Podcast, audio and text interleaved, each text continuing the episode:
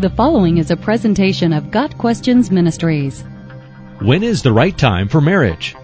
The right time for marriage is different for each person and unique to each situation. Maturity levels and life experiences are varying factors. Some people are ready for marriage at 18, and some are never prepared for it.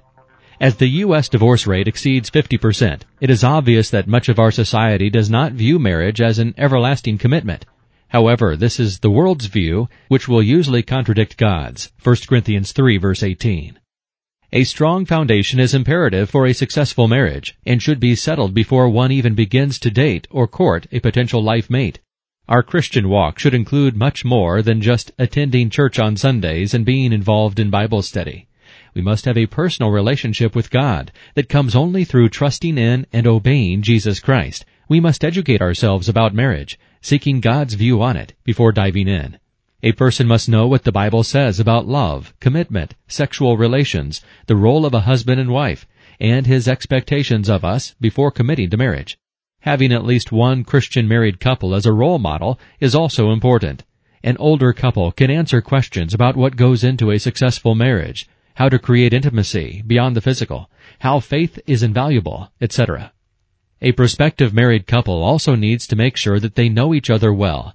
They should know each other's views on marriage, finances, in-laws, child-rearing, discipline, duties of a husband and wife, whether only one of them or both will be working outside the home, and the level of the other person's spiritual maturity. Many people get married taking their partner's word for it that they are a Christian, only to find out later that it was merely lip service. Every couple considering marriage should go through counseling with a Christian marriage counselor or pastor. In fact, many pastors will not perform weddings unless they have met several times with a couple in a counseling setting. Marriage is not only a commitment, but a covenant with God. It is the promise to remain with that other person for the remainder of your life, no matter whether your spouse is rich, poor, healthy, sick, overweight, underweight, or boring. A Christian marriage should endure through every circumstance, including fighting, anger, devastation, disaster, depression, bitterness, addiction, and loneliness. Marriage should never be entered into with the idea that divorce is an option, not even as the last straw. The Bible tells us that through God all things are possible, Luke 18 verse 27, and this certainly includes marriage. If a couple makes the decision at the beginning to stay committed and to put God first, divorce will not be the inevitable solution to a miserable situation.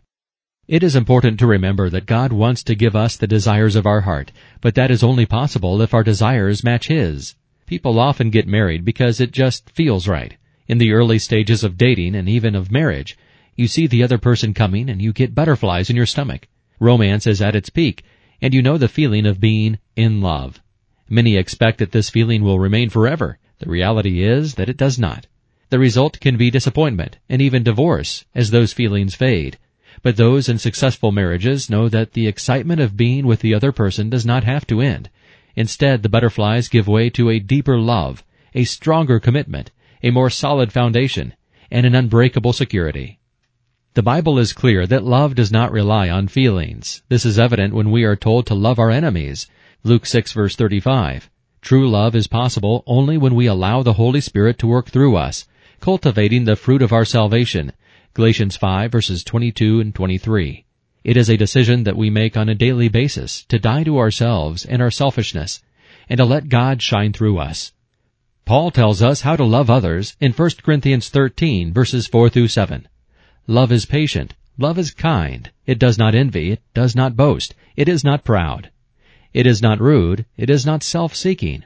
It is not easily angered. It keeps no record of wrongs. Love does not delight in evil, but rejoices with the truth. It always protects, always trusts, always hopes, always perseveres.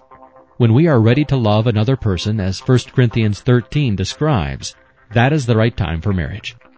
Got Questions Ministry seeks to glorify the Lord Jesus Christ by providing biblical answers to today's questions. Online at gotquestions.org.